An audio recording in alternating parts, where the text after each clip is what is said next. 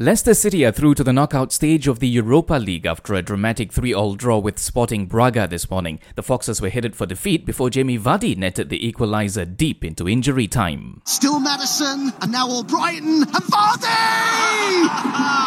yes for Leicester! They are going through! And it's Jamie Vardy who's got the goal! In other results, Arsenal booked their place in the last 32 with a comfortable 3 0 win over Molde. The result also means the Gunners have now won all four of their group matches. Meanwhile, Tottenham thrashed Ludogorets 4 0 to move to within one win of qualifying for the knockout round.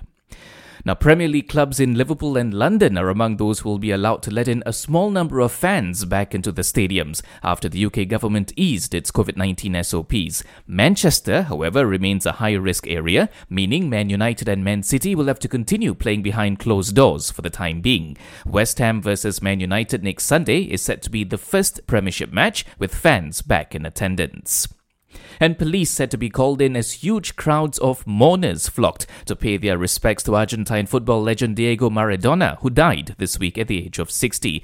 Tens of thousands are reported to have turned up at the presidential palace in Buenos Aires, where Maradona's coffin was on public display. Catch the best sporting action only on Astro.